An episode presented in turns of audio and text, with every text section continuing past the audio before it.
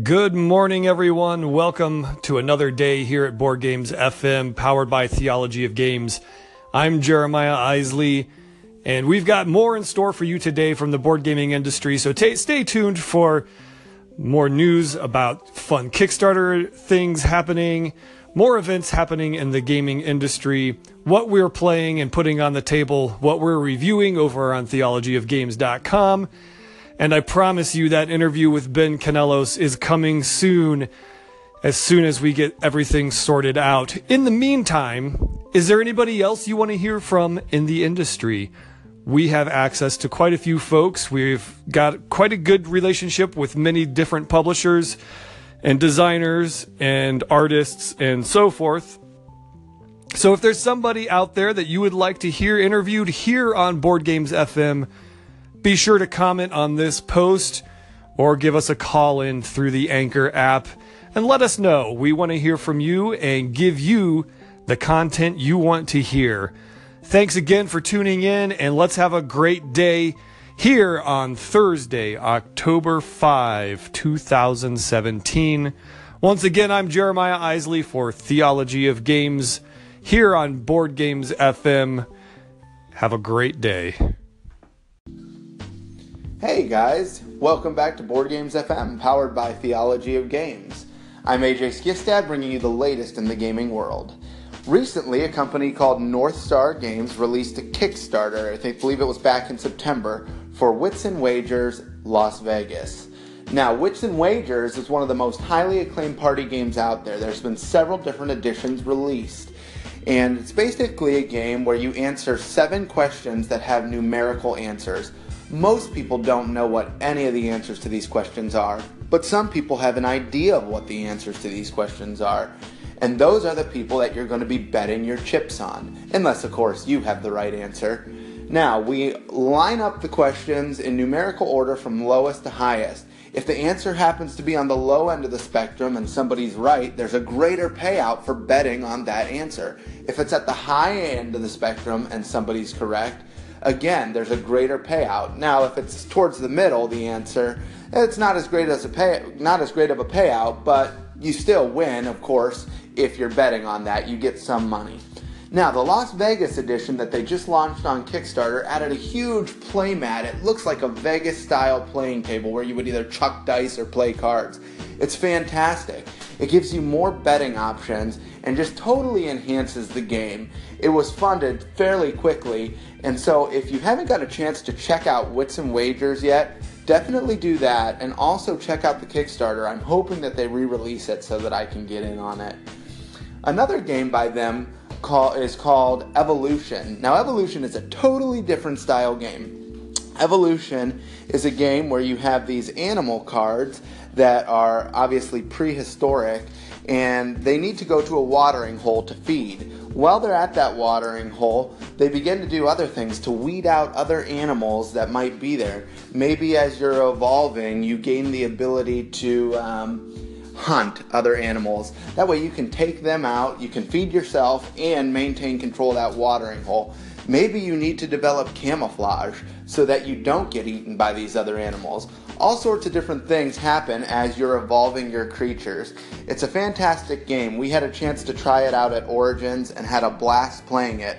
But what's interesting is they had a digital version of it, so maybe you couldn't hit a table while you were at, at Origins, but you could go uh, and play at a TV. And so I thought this is fun because I wasn't able to get to a table right away. So I played the game, uh, a digital version of it or a video game of it, and it was fantastic and I loved it. And I thought this would be cool if they released it to the public. Well, they finally have. There's another Kickstarter out there right now for Evolution for PC, Mac, and mobile devices. And so I'm really excited about this. I'm going to be downloading it and paying for it as soon as it's available. But if you're not, if you're interested in evolution and you're not sure that you want to buy the board game, check out the digital game first because it's super fun. But I think it's even more fun when you add players around the table and start having some social interaction. Great things coming to you from North Star Games.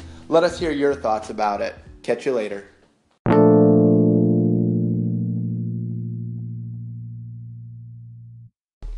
Hey everyone, Jeremiah here again on Board Games FM, powered by Theology of Games. And I just wanted to have a little conversation with you today about the barrier of entry. Now, the barrier of entry is a term that people use for a lot of different things, but I want to talk about it today in terms of board games. What is your barrier for entry? Now, there are a lot of things that could cause you to step away from a game or just pass by a game and not be interested or even think about playing it. And some of those things are I'll just run some some ideas that I had that that are barriers of entry in my particular case. Some of those could be type of game, whether it's an RPG, worker placement, casual, social deduction, etc., etc. Sometimes people just don't like certain types of games. Another thing that could be a barrier of entry would be the theme of the game, whether it's a fantasy or sci fi or some of the interesting themes that we see today, like preparing food for monsters or serving New York style pizza or the list goes on and on. There's there's a, a great many themes out there, and it seems that that can be a barrier of entry for some folks. The other thing that came to mind was complexity of the game. Is this a light game that I can teach really fast and learn really fast? Or is this something that's going to take some time to dig in on and I'm really going to have to spend some time to learn it? And then it's also just going to take maybe a couple hours to get this game played. So maybe that's a barrier of entry for you. Uh, there's some other things that come into play, like cost and uh, number of players and things like that. But I guess I wanted to talk a little bit about the complexity and and the time that it's going to take to play a game.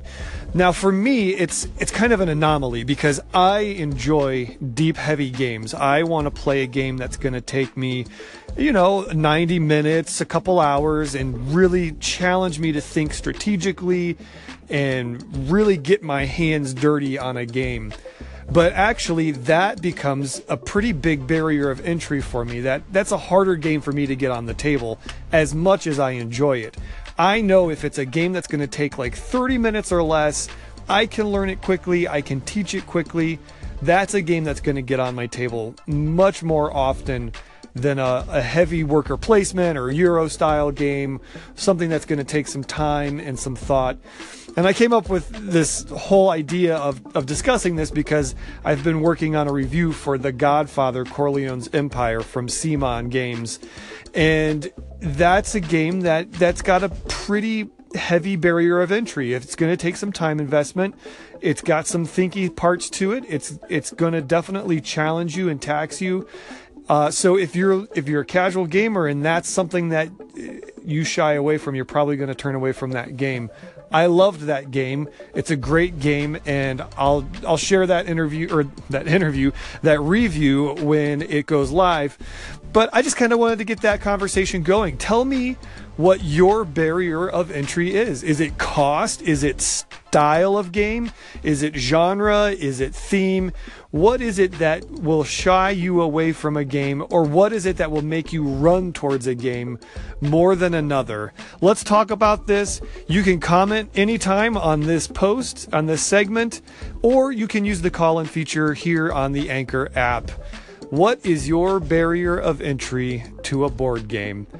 All right, thanks so much for tuning in. Once again, I'm Jeremiah Isley here on Board Games FM, powered by theologyofgames.com.